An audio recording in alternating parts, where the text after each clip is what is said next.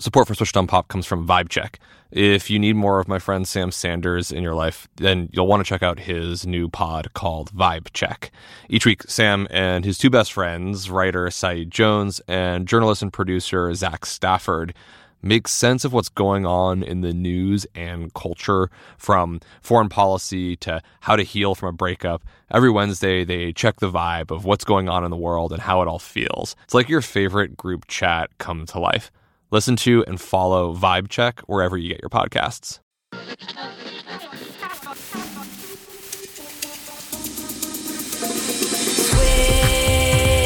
Switched on pop. Welcome to Switched on Pop. I'm musicologist Nate Sloan. And I'm producer Reanna Cruz. And on this episode, we're discussing how musicians are responding to Dobbs v. Jackson Women's Health Organization, the landmark decision by the Supreme Court on June 24th, 2022, that overruled Roe v. Wade. The Supreme Court held that the Constitution of the United States does not confer a right to abortion, returning the power to define abortion rights or restrictions to the states. Reanna, this is a seismic moment in politics and culture that has affected everyone's lives, and our world of pop music is no exception. Yeah, I mean, ever since the decision was released, I've noticed a lot of musicians that I follow and respect responding, whether it be on social media or in concert at their shows. And I've seen everyone from Cher to Bad Bunny to Megan Thee Stallion share their opinions on the matter.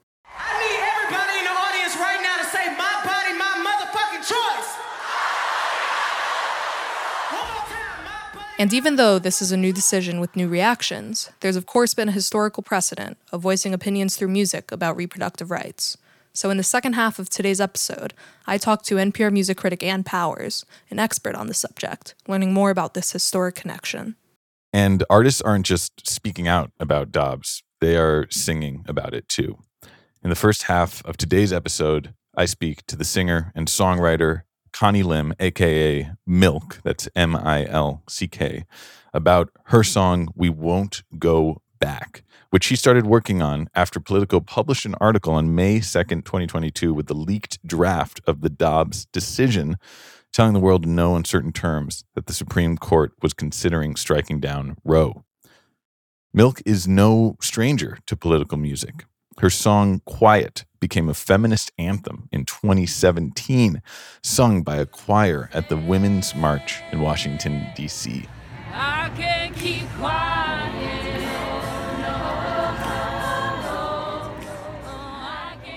And when the Dobbs decision was leaked in May, she found herself again protesting in D.C. And this time, she had her camera ready. What is the very first thing that we hear in this song? we hear the chants of the people on the ground in front of the Supreme Court in Washington, D.C. The day after the Politico article was published about the Roe v. Wade potential overturn, and I happened to be in D.C., so I was there with the people chanting, and that is the chant that we sampled in the song. Was it at that moment that you knew this had to be part of a song, or was it later that you thought that moment needs to be incorporated into this piece? there's some chance at protest that sometimes I'm like, ah, I'm not really feeling that one, but this one we won't go back. Just it felt really true, and the shout just hurled out of my own lungs. So I was just being present, and then I went back to my hotel room and just looked at the footage again, and then I saw the video that I took when we were shouting, "We won't go back," and immediately the idea came to me Hmm. of, oh, this could be a song.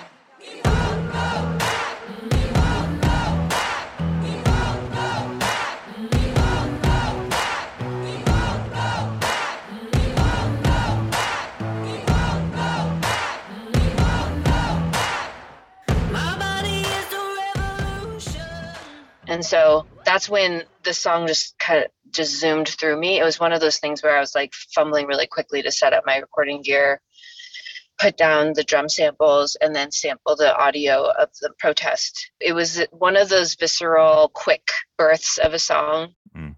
You know, some songs take a long time. This song just, just flew out of me. What was the next step in the creative evolution of this track? I loved the voices of all the people in front of Supreme Court. The emotion was so visceral. I stripped the audio from the video and put it into my recording software. And then I immediately heard really like triumphant and kind of rageful drums. And I had these samples that I really loved from the TS organic packs. And then so I put those in.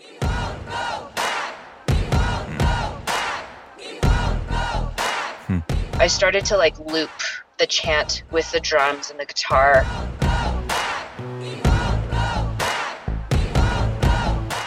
And then started putting just really like chunky piano chords. And then I looped that and then I allowed myself to just channel lyrics. My body is the revolution. What I do should be I knew I didn't have all the lyrics yet. And I also knew that I wanted to hear from my audience, the people who follow me on social media, because I was so heartbroken. I could see what was happening, the cracks in the sky. And the only thing I know to do is to create at that point. When we feel so stripped of our agency, creativity is this really immediate way where we can feel like we have control over our environment. And I wanted my fans and I to feel some sort of agency amidst a time where rights are getting taken away. Mm. So I, I was like, I, let me get my fans to like submit lyrics and, and sing with me. And so the lyrics actually, My Body is a Revolution is written by an Instagram fan. Mal Moog is her Instagram handle. And she, she messaged me saying she, she's been considering giving up her dream of music. And it just so happened that she and I then started co-writing a little bit for this song. And then you also brought in a number of collaborators Bianco, Autumn Rowe, and Ani DiFranco. What was the reasoning behind bringing these other voices in? And how did you go about that collaboration? I knew right away that I wanted this song to be communal. You know, when I sent this to Ani DiFranco, she was like, "Oh, yeah, absolutely." And I I was kind of working through my own personal growth too because I struggle with asking people I look up to to collaborate on things, but something about the urgency of this matter kind of brought it beyond me and my career. So it gave me this little opening to be like, why not ask Ani to join in on this? And she has so many songs that address this issue too. And I feel I've earned my right to choose. You don't get to play God, man. I do. You don't get Bianco's someone that I've been like trying to find ways of collaborating and I knew they had production chops that could supplement mine. Using their d- dance production and then my my kind of organic style i knew we could fuse something. So i went over to Bianca's house and they and i worked on the song and actually birthed the whole new section of we are the voices we are the truth. And then in the room we were like we are the future. But i was like actually we we make the future. We actually make up the future and we literally birth the future as Hmm. well. So i really loved that lyric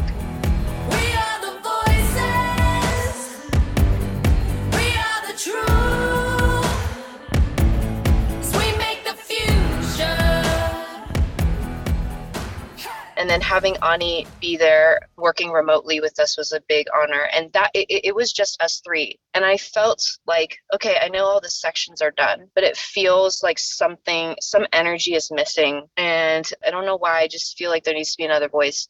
Then I walked into a writing session that I had scheduled months ago with this incredible woman Autumn Rowe. As she was leaving, it all made sense. I was like, oh, I think she's supposed to sing this with me.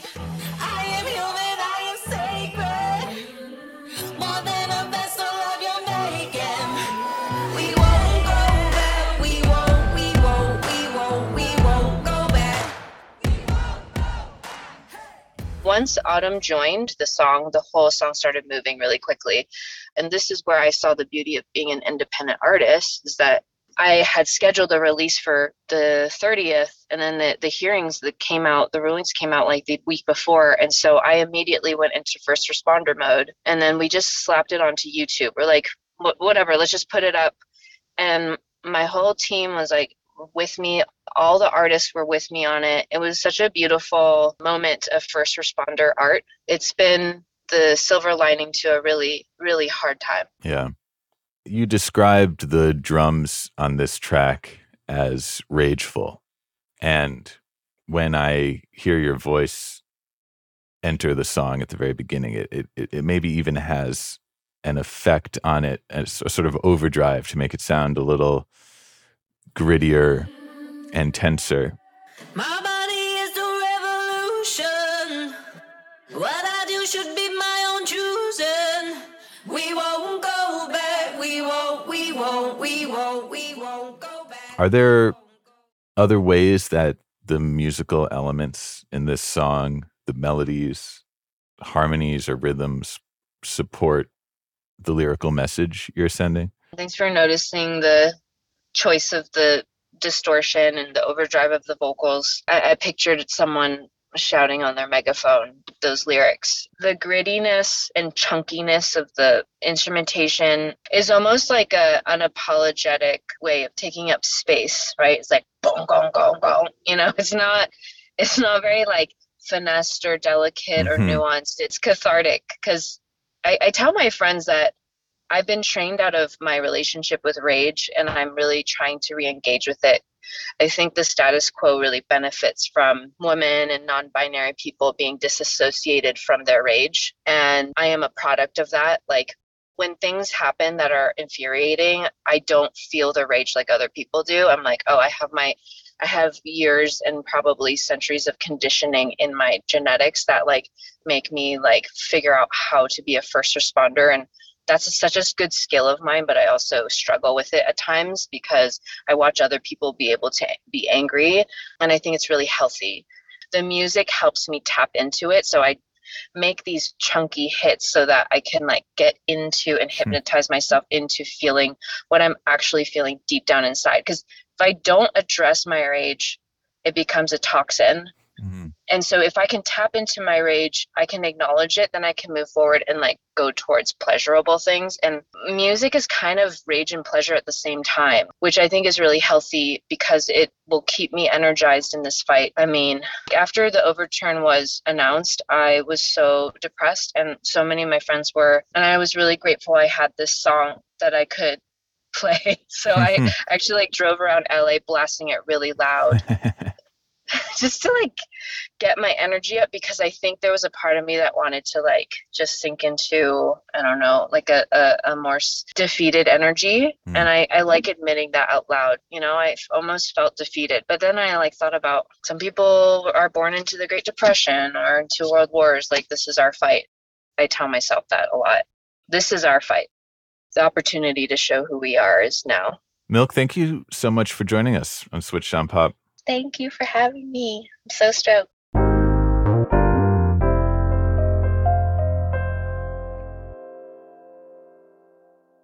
This is exciting. Support for Switched on Pop comes from Vibe Check. If you were an Into It fan and you are missing Sam Sanders, then have no fear. He's back with another great pod called Vibe Check.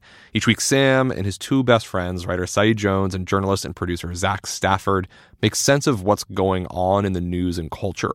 From Elon Musk and foreign policy to how to heal from a breakup to Usher's Super Bowl halftime show, they check the vibe of what's going on in the world and how it all feels. They're currently doing a series called Hey Sis, where they're highlighting the compelling stories of black women and their achievements.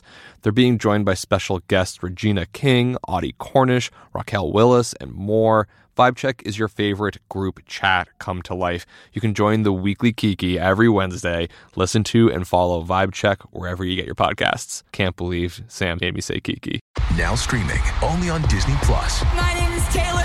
Welcome to the Eras Tour. Experience Taylor Swift's record-breaking Eras Tour.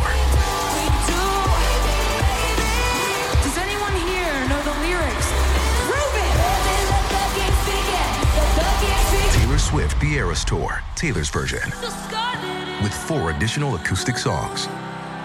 Now streaming only on Disney Plus.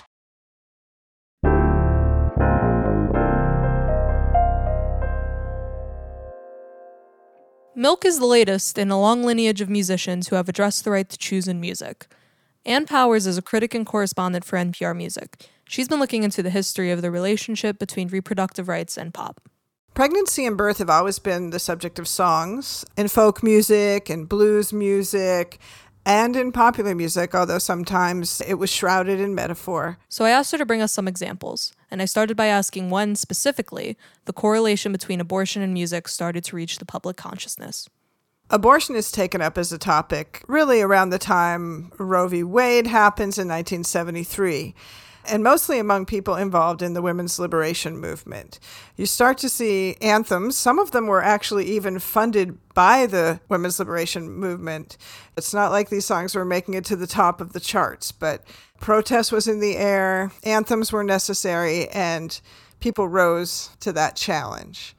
In the late 70s and early 80s, punk happened and protests took a kind of different turn often just the spirit of insurrection and rebellion. But you also see feminist punk bands like the Poison Girls taking up people's right to choose in songs at that time.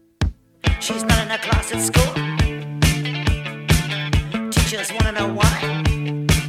She's starting to think in blue and pink. They'll never guess why. Really, choice coalesces as a cause for popular musicians, I think, in the 90s. There was a lot of activism around choice at that time, particularly among alternative rock bands. You think about bands like Nirvana and Pearl Jam and the great all woman punk band L7, who co founded an activist group called Rock for Choice. So this debate is happening in popular music, although it's always kind of underground. Just as in life, honestly, it's something that people often feel uncomfortable talking about.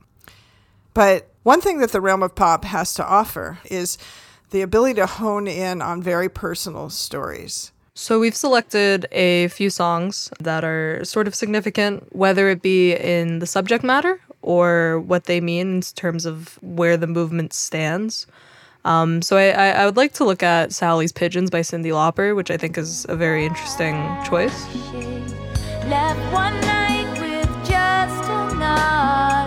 Was lost from some back job. I closed my eyes and Sally's pigeons fly. When I hear Sally's Pigeons, I think about stories that, in one way, are kind of gothic, you know? They're very dark, they're violent, but in another way, really speak to the harsh realities of young women who don't have that much control over their situation and who are making choices that imperil them. I think the tone of loss in this song is important for us to take in. We go to music to feel sensual and, and to feel joy, but we have to understand that this is part of that reality. So I'm grateful to every songwriter who's taken it on, honestly, no matter what their stance. Yeah, I also kind of loop in songs about defiance into that, particularly femme angles of defiance. Like I'm, I'm thinking specifically of Lesley Gore's "You Don't Own Me."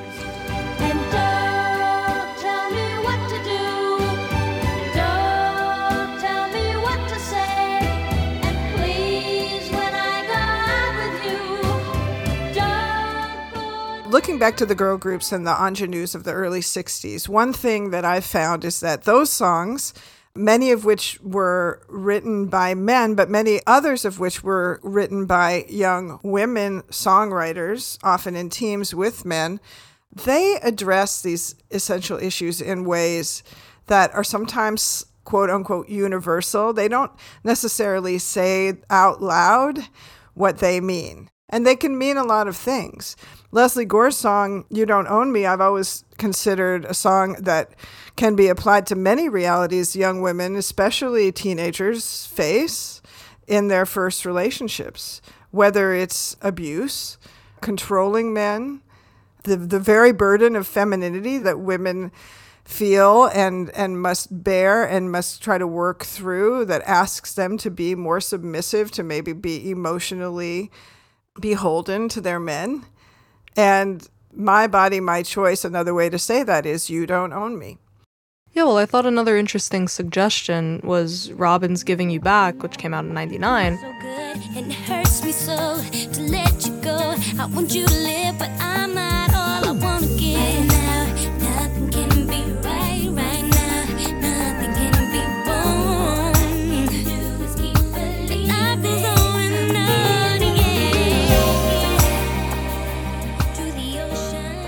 And when I was listening to that, that wasn't a song that I immediately would think was about being pro choice or, or getting an abortion of that. It sounds very similar to to pop love ballads of the mm-hmm. time, you know. Yes. And I think that sort of universality of application applies to a lot of these songs that may or may not be about the topic at hand. You know, there's probably so many other songs out there that we don't really know the true meaning of that sound like they're about a breakup or, or a wistful relationship and, you know, letting someone go in the case of Robyn.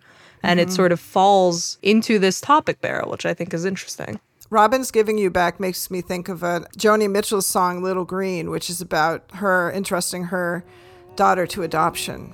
So you write him a letter and say, Her eyes are blue. He sends you a poem, and she's lost to you. Little green, he's a non When she was only 21, she had a child, and uh, that child was adopted. And Joni didn't uh, reunite with her daughter until her daughter was an adult. And it's funny because when you read reviews of the album Blue, people are so confused by that song. I can't believe no one didn't get it, you know, at first. And I, I feel the same way about the Robyn song. Like, I knew, having read her account, that that was what it's meant to convey. But people hear what they can bear, and people hear what they need to hear. So, we talked earlier about how there was a lot of activism around choice from alternative and punk bands, specifically in the 90s. Was there something going on then specifically that spawned this musical dialogue? 1992, Planned Parenthood versus Casey upholds the right to access abortion, but scales back the constitutional protections that Roe v. Wade provided. This has an electrifying effect on young people, young activists, and particularly in among people on the rock scene. An interesting thing that was happening in the 90s is that within rock music, and particularly indie and punk music, there was also a feminist activism happening about that scene itself, right? So you have the beginnings of Riot Grrrl, you have a band like L7 who was on Sub Pop organizing pro choice events in Los Angeles.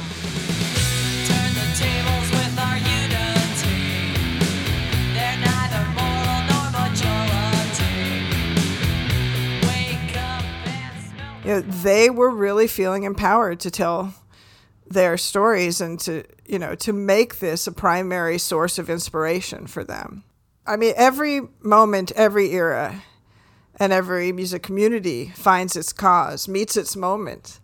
And in the 90s, the, the struggle around choice was the inspiring political cause for so many musicians in the mainstream. Even an artist like Everlast, who uh, is white rapper from Boston, when he had his biggest solo hit, What It's Like, one of the stories he tells is a story of a young woman uh, walking into a clinic to have an abortion. They call her a killer, and they call her a sinner, and they call her a. God forbid you ever had to walk a mile in a shoe.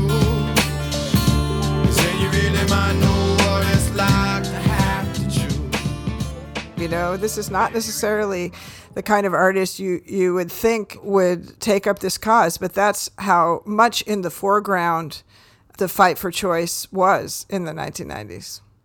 So I guess there's sort of precedent with songs like this getting chart success. I mean, Papa Don't Preach by Madonna reached number one in, in several countries, including the US when it came out in 1986. But even going to this year, 2022, the song Plan B by Megan Thee Stallion hit 29 on the Billboard Hot 100. So, do you see any parallels between songs reaching chart success now versus in the 80s and in the 90s?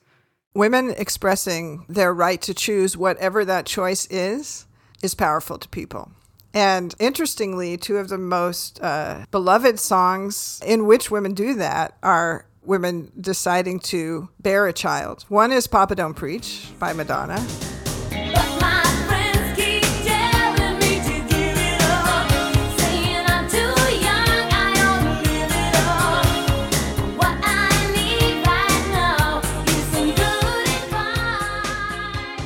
Huge hit. Definitely is a song about choosing to have a baby as an act of standing up to a patriarch, a literal patriarch, your own father. and then Lauryn Hill's beautiful ballad, To Zion, in which she openly shares that uh, when she became pregnant with her first son, uh, she was pressured by certain people to have an abortion in order to continue her career. And she refused to do that. Look at your career, they say. Lauren, baby, use your head. But instead, I chose to use my heart. Now the joy. I see a connection with these songs and a song like Plan B because they're all about preserving that choice. It's about living in the moment of choice. Ay, deal broke boy, still can't believe I used to mess with you. Poppin' playing B's cause I ain't playing to be stuck with you, man. I see you Again, that's pop music. It, it brings us to a moment, an absolute spotlight shown on a turning point in someone's life. So, based on all of this and based on the current political moment that we find ourselves in, do you think that we will be seeing more direct statements in music to come, more explicit statements, more direct calls to action in pop music, you know, mainstream top 40 pop music at that? I was really surprised on the day that the Dobbs decision was issued at how many musicians instantly responded on social media and later that weekend from stages all over the world, particularly the Glastonbury Festival in England, and later uh, the BET Awards broadcasts on television. I hadn't seen such engagement since the murder of George Floyd. I felt like it was a real benchmark of where we're at in terms of political speech in this country. Musicians, always supposedly the great rebels, right, of our culture, but oftentimes constrained by the music industry or by what they think is going to affect their commercial prospects, their relationship with their audiences, all of those things. Attitudes do seem to be changing in terms of people uh, feeling like they can and should make a statement, whatever their stance may be. And I can't imagine these artists not carrying the feeling that they expressed in these forums into the recording studio, onto the stages where they're performing, into their songwriting sessions. So I'm always really interested to see when political speech turns into music it's a fascinating history and a fascinating thing to follow. And I will be listening to hear what new stories we have to add to our playlists about bodies and choices.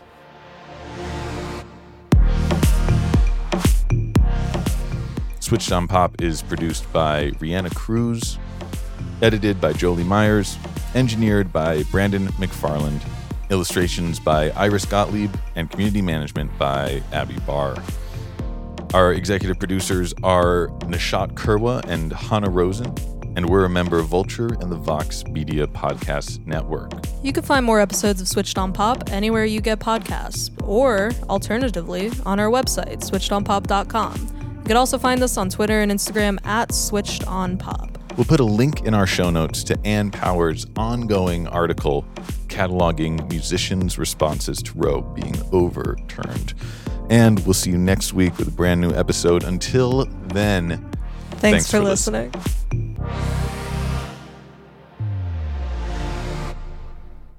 Support for Switched on Pop comes from Vibe Check. If you need more of my friend Sam Sanders in your life, then you'll want to check out his new pod called Vibe Check. Each week, Sam and his two best friends, writer Saeed Jones and journalist and producer Zach Stafford, make sense of what's going on in the news and culture from foreign policy to how to heal from a breakup. Every Wednesday, they check the vibe of what's going on in the world and how it all feels. It's like your favorite group chat come to life. Listen to and follow Vibe Check wherever you get your podcasts.